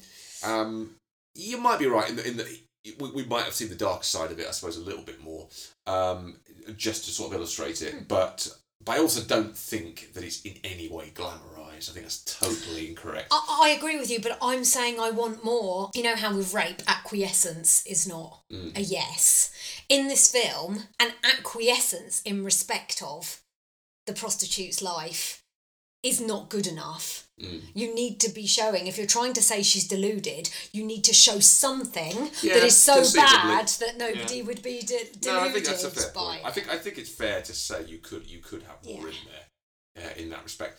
I I also think he's Yeah, exactly what you show there would be tricky. I mean, anything sexual would be have to be out. There's no way that that would be allowed. Because she's 12, Because which she's is 12. the Leslie Caron thing, Yeah. where you get someone in who's 28, Mm. and even though they're portraying that, and I don't like that, at least the actress in Yeah. question. But Yeah. I think it, I think Scorsese like saw the um the true ingenue in Foster as someone who was acting this because she's such a good actress, but doesn't understand it. She's not living it. I don't know when uh, Bugsy Malone is, but Tallulah is actually a sexualized child character as well. It's not. Re- it's not really, but if you look at it in terms of the whole Yeah. um, film, and I know the whole point is it's a bit like a Muppet film or something. You're getting these children playing these adult roles, but she's the only one who does a sexy like song on, on stage. Like Blousey Brown isn't doing any of that. And if he'd have hired someone who was in their twenties or something, I still think they could have played someone. He was trying to go so much out there because she was 12. Are we saying if she was 15, it doesn't hit as hard? And what does that say about our sexualization of teenage girls? Well, I, I, I don't know. I don't. I, I don't know whether or not does it make a difference. Maybe, maybe not. I, I don't know. To tell you the truth, um, but it definitely hits harder the younger the girl is. Yeah. But particularly that relationship between how young she is. Mm. Because even you're going to be more deluded, perhaps, if. Well, it also, I, I think You're that, younger. I think that part of the point of Taxi Driver overall is to, is to portray New York in the worst possible light. So, so you're trying to do, you're trying to, you really have to, you're dredging the bottom of the barrel for everything you can get, and, and a twelve year old prostitute sort of fits the bill for that that kind of film, really. Yes, and it is only part of it, but it was definitely the part of the film where I could see how well it was portrayed, Yeah.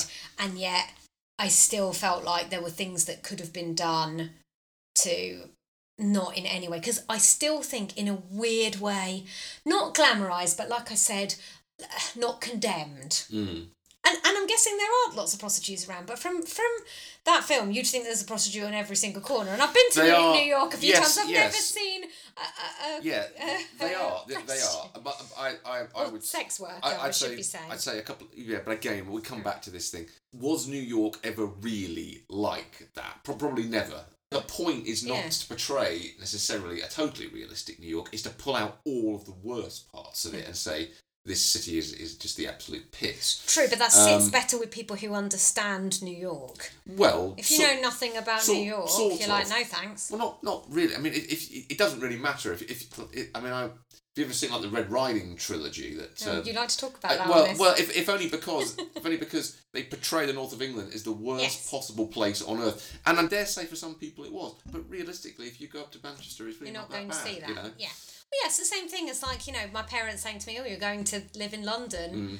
You're, you know, probably going to get mugged every other day. Which and we it's do. like, touch wood. no, that's well, never it's, only- it's only happened. once a week now. We managed I've to lived fight here 15 years. the other days. When I walked in and I saw you two sitting there, I could just tell by the way you were both relating that there was no connection whatsoever. And I felt when I walked in that there was something between us. There was an impulse that we were both following. So that gave me the right to come in and talk to you. Otherwise, I never would have felt that I had the right to talk to you or say anything to you. I never would have had the courage to talk to you.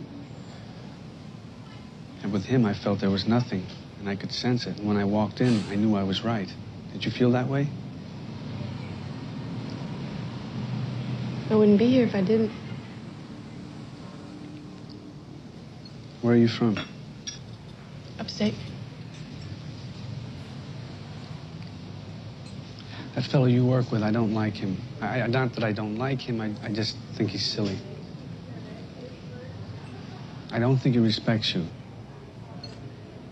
I don't believe I've ever met anyone quite like you. Yeah, so maybe quickly about Cybill Shepherd. Um, a good juxtaposition to Iris is her character, whose name I don't remember either. Betsy. Betsy. What really impressed me was how Betsy behaved after being taken to the porno on a date. because I'm watching the film and like I know that's the point, but I still can't help myself. I'm like, why did he think that was a good idea? Because I have to say, I, I- like that is not so. Of course it is. Yeah, but I Um, don't think Scorsese did enough to earn the fact that he might do that for a date because he Bickle is very like, I want to take you somewhere. I want to pay for that. I want to be, a, you know, he's got this idea about how he sees himself as, you know, crusader, protector of women, Yes, what indeed. have you. Uh, And then, I, and I was still like, I can't believe he's doing this. I can't believe he's doing this. well, there's well, there's there's two ways of looking at that. I think you, you could you could view it through the lens of this is just a classic example of um, a representation of his maladjusted Mm. view of the world, um, which is what which I think is partially it. But I think another part of it is say his view of the world is also being determined by his environment, his New York environment. Yes, it's. Um, Um, so sick as far as he's well, I, there are prostitutes everywhere. There are porno cinemas everywhere. This is this must be what people. I'm a loner. I, I don't really know. I don't hang around with people. This must be what people do. So there's that element of it as well. Um, I. Well, and also he's a vet, isn't he? So I think there's a little bit of an allusion to Mm. he might be damaged from being in Vietnam, was it? uh, yeah, I think. Uh, Well, yeah. presumably yes. Yeah, uh, I Um, think they mentioned it right at the beginning of the film because he talks about that, doesn't he, in that initial scene where he's trying to get the job as the taxi driver. And so, you know, you can argue that this is a film about PTSD. Although the problem is when you put this right at the beginning of the film, so many other things happen, you kind of forget that Scorsese is probably studying Well, the trauma. I, I- think I think the idea of him, yeah, the PTSD, him adjusting back into society is, is I think it's been well written about that as well because I, I, I, if you know if you do have PTSD or if you if you've been in wartime situations and and you come back and you're suddenly a taxi driver in New York and you haven't really got any, that much experience of what it's like living in a city like New York, you you and you don't and you're a loner you, you can't. You, maybe you would think that hey, look, people go to pornos. That's what we do, Right? I can't. I can't Um, talk uh, to having PTSD or have fought in a war, but. In that cinema, surely it was mostly men wanking or men with prostitutes. Like Yeah. there, there is a bit, and again, I believe they're black as well, which I thought was interesting. There is only I was looking every time he went to the cinema. I was like, who else is in this cinema? Because he's literally he's not even to, to your point turned on by it. He's just watching it because he thinks this is what Yeah, people exactly. do. Yeah. But he's not even looking around and seeing that everybody else is either a bit strange or not on a date. Yeah.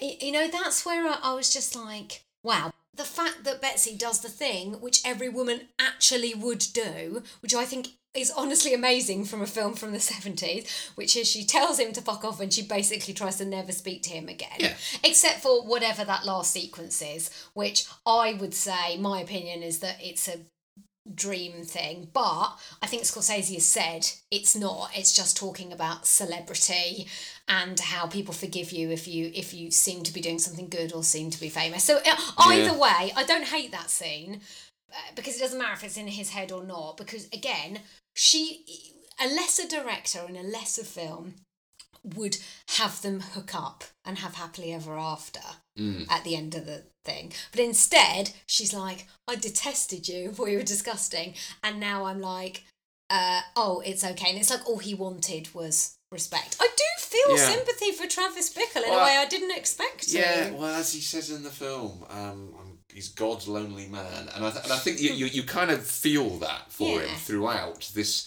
various attempt to form awkwardly form Mm. relationships with people, both romantic and guardian, connection. and, and- or whatever it happens to be, is Yeah. always just slightly off the mark. He- But what did you think of Betsy?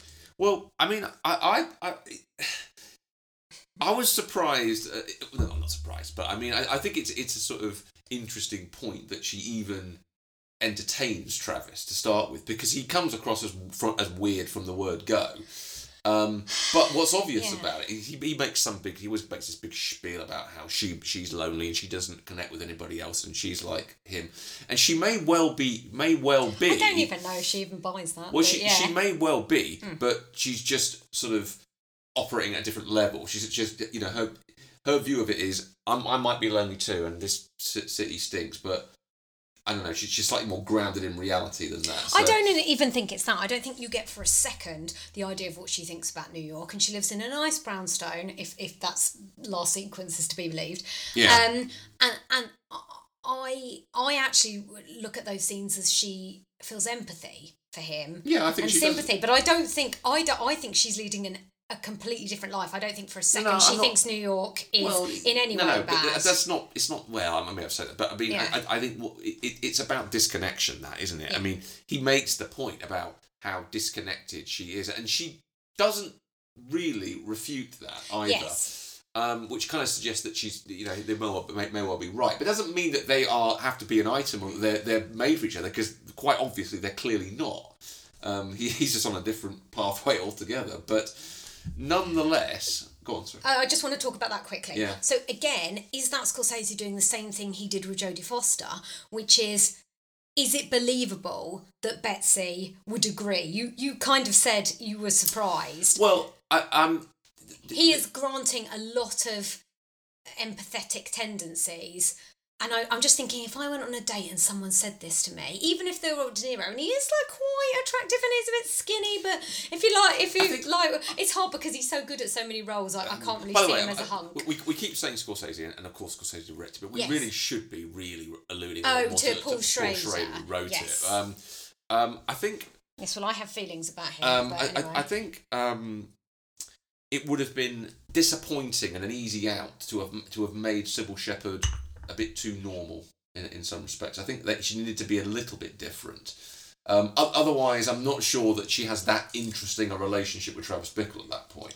I, yeah, I agree, but I, I don't think I'm putting my point across well enough, which is she was different because she entertained the date with him. She doesn't have to. She could still call him out on stuff. She could still say, "Well, I don't think I'm a loner," or "I feel for you."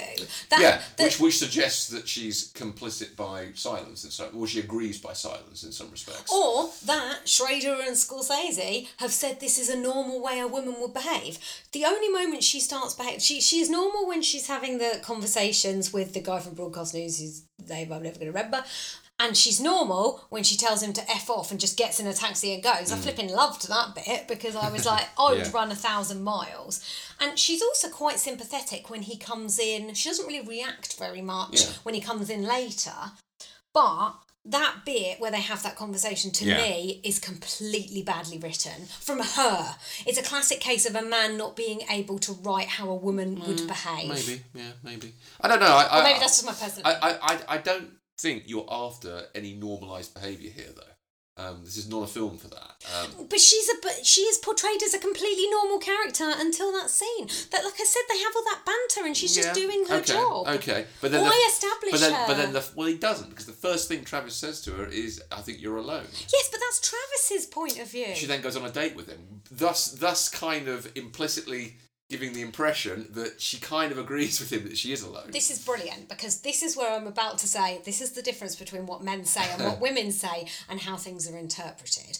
I took that as she was intrigued by him and maybe, yeah, and yeah. you know and, and some women do like to be for, for it's too forceful a courtship now but I would still say in the 70s you probably think it was actually quite a nice courtship by going in and saying this guy's not good enough for you I think I am will you go on a date and I'll pick you up yeah. I, I didn't see it for a second that she thinks she's like him.